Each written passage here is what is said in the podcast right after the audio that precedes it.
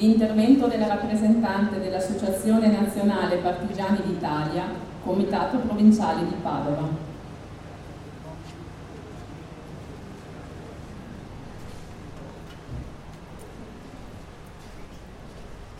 Autorità civili, militari, rappresentanti delle associazioni combattentistiche d'arma, compagni partigiani, antifascisti, parenti delle vittime, concittadine e concittadini tutti, vi porto il saluto dell'Ampi di Padova, a nome della quale vi parlo. Siamo qui oggi a fare memoria di fatti accaduti 78 anni fa, Oratori illustri vi hanno preceduta, testimoni diretti e partigiani come Egidio Meneghetti, che fu il primo nel 1945, ma poi Paolo Pannocchia, Giorgio Tosi, Franco Busetto, Giuliano Lenci, Emilio Pegoraro e molti altri. È per me difficile dunque adempiere altrettanto degnamente al loro stesso servizio. Difficile, ma non meno importante e necessario, Ogni cittadino di questa Repubblica potrebbe e dovrebbe farsi carico della storia da cui i suoi diritti provengono. Ce lo chiede la nostra Costituzione con tutta la forza del suo spirito antifascista. Essere cittadini dovrebbe implicare anche il saper fare memoria e la memoria, come ci ricorda lo scrittore Marco Balzano, va attivata affinché possa assumere una connotazione etica. È dalla sua attività, infatti, che dipende la vita del passato il quale può farsi polvere o monumento. La memoria è l'arma con cui si fissa nella pietra quel passato prezioso con cui dobbiamo ancora fare i conti e che dobbiamo proteggere dai rischi sempre incombenti dell'oblio e della manipolazione. La funzione etica della memoria, dunque, ne sancisce anche la sua dimensione pubblica. Salviamo ciò che per la sua ricchezza di senso può illustrare il presente, ciò che è giusto non dimenticare. Poco fa alla caserma Piero Bon sono stati ricordati i sette assassinati dal nazifascismo, vigliaccamente fucilati alla schiena come toccava ai traditori. Eppure questo nome, traditori e asserviti all'occupante nazista, lo meritano anche i tre gerarchi fascisti tra gli altri che all'epoca opprimevano Padova, Menna, Vivarelli, Prisco. Questo triunvirato fascista decise di fucilare i sette della Pierobone impiccare Busonera, Calderoni e Lampioni qui per rappresaglia di proporzioni 10 a 1 contro l'omicidio del tenente colonnello Frontettu, ammazzato in realtà per questioni di gelosia da tre sicari pagati dal sottufficiale nazista Martin, invaghito si pare della stessa donna. Quest'unica verità era nota alle autorità fasciste padovane già alcune ore prima delle esecuzioni, verità poi provata da due processi, Eppure i repubblichini hanno allestito la messa in scena delle sette fucilazioni e tre impiccagioni per colpire e terrorizzare la collettività padovana e la lotta partigiana che combatteva. E scusatemi, a proposito di cose note, la lapide presente alla caserma Piero Bon reca i nomi non solo dei caduti per la libertà, ma anche quella dei tre sgherri che assassinarono Frontello. Da anni Lampi di Padova, assieme ai familiari di alcune delle vittime, ha fatto presente questo paradosso sia alle autorità civili che a quelle militari, senza ancora ottenere che quel monumento sia corretto o debitamente integrato con delle spiegazioni. Com'è possibile? O da 78 anni ricordiamo 10 martiri anziché 13, oppure questo errore va sanato. Burocrazia e procedure non possono soffocare e vincere una legittima, comprovata e giusta richiesta di rettifica. Oggi come allora la morte di questi dieci uomini dice molto condannandolo senza appello del fascismo, il regime che li ha uccisi. La loro vita, invece, racconta ciò che il fascismo non è mai stato. Una resistenza composita, plurale, diversificata, Donne e uomini diversi per estrazione sociale, culturale e politica non esitarono a mettere a rischio e a perderla la propria vita, combattendo, nascondendo, sfamando, per opporsi alle lugubri, crudeli, autoritarie ideologie fascista e nazista.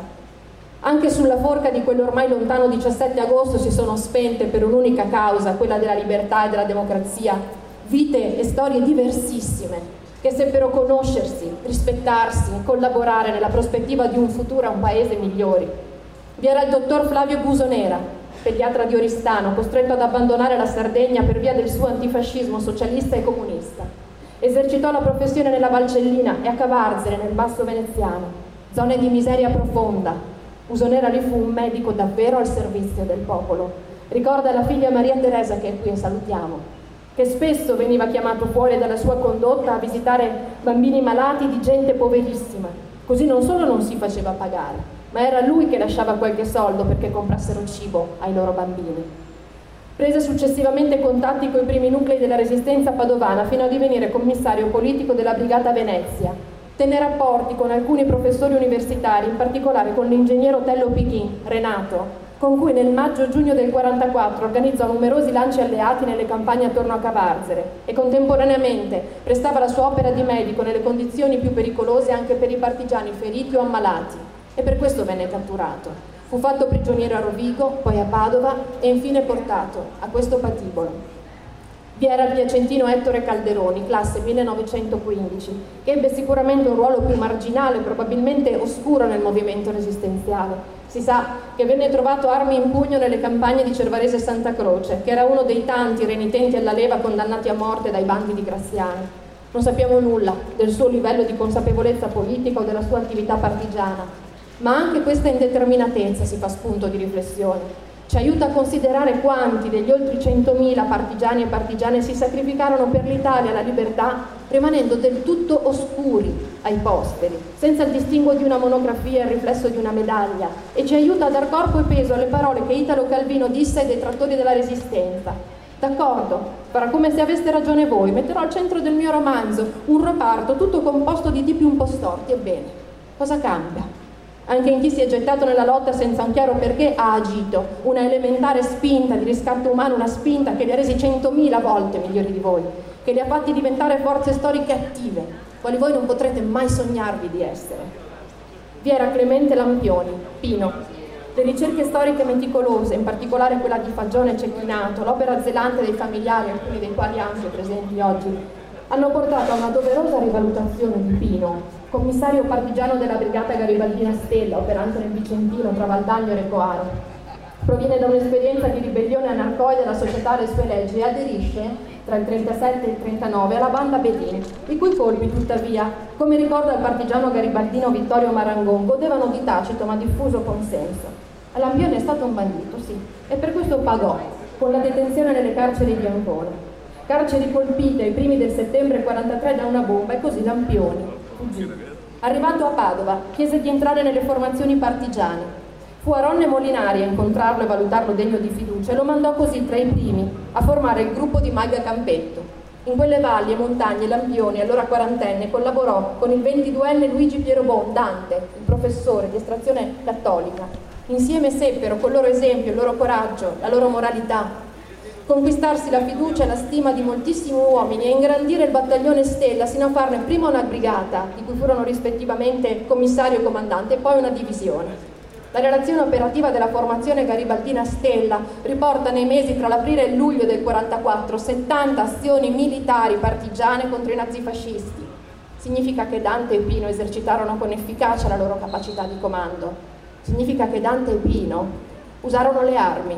Sì, Ricordiamo anche questo una volta per tutte, la resistenza fu anche lotta e anche guerra, perché come ricorda Luzzatto nel suo La crisi dell'antifascismo, certe guerre civili meritano di essere combattute. Se l'obiettivo è riconquistare e allargare i diritti, se il fucile si prende, come scrive un altro storico nel libro L'estate che imparammo a sparare, se il fucile si prende per tornare a ballare, per votare finalmente tutti e dar vita a un mondo che si vuole libero da oppressioni e discriminazioni. Poco prima alla caserma Piero Bone, ora qui in via Santa Lucia, siamo nei luoghi dove gli antifascisti hanno trovato la morte. Ma lo ripeto, è dalla loro vita e della loro vita che dobbiamo fare memoria, a cui dobbiamo ispirarci. Ai partigiani piaceva la vita e aborrivano la morte, proprio il contrario di quanto con grande sperpero di retorica inneggiava il fascismo, che glorificava la bella morte, ma più spesso tendeva a darla ai suoi nemici, ossia chiunque non fosse fascista. Sono anche questi gli effetti della pericolosa equazione italiano uguale fascista ordita da Mussolini. Sono certa che nessuno oggi tra i presenti possa sostenere con onestà intellettuale che Mussolini ha fatto anche cose buone, al netto ovviamente delle cose buone che anche un orologio rotto sa fare, almeno due volte al giorno. Ma sono e da un pezzo tempi strani in Italia e in Europa. Nessuna formazione politica e partitica oggi si ispira esplicitamente all'antifascismo storico. Mi chiedo e vi chiedo se possiamo dire anche il contrario, se possiamo con certezza affermare che oggi nessuna formazione politica e partitica si ispira esplicitamente nei simboli e nei valori al fascismo storico, ai suoi paradigmi? È una domanda importante, ma se anche la risposta fosse no, non per questo l'antifascismo perderebbe di significato. L'antifascismo non sussiste solo in funzione per reazione al fascismo, ma continua ad avere senso a prescindere e a dare senso all'esistenza che adesso si impronta. Spiega lo storico Giovanni De Luna si può intendere l'antifascismo come una forma particolare della concezione politica del tutto svincolata dall'ambito cronologico del ventennio fascista, una concezione politica definita da elementi che appartengono drammaticamente alla realtà del nostro tempo, la tolleranza, la libertà, i diritti di tutti gli esseri umani, l'uguaglianza, la giustizia, il rispetto delle regole della convivenza civile. Ferruccio Parri aggiungerebbe nella fede di queste idee noi ci riconosciamo, nel dispregio di queste idee riconosciamo il fascismo. Viva l'Italia democratica e sempre antifascista e viva la Costituzione della Repubblica.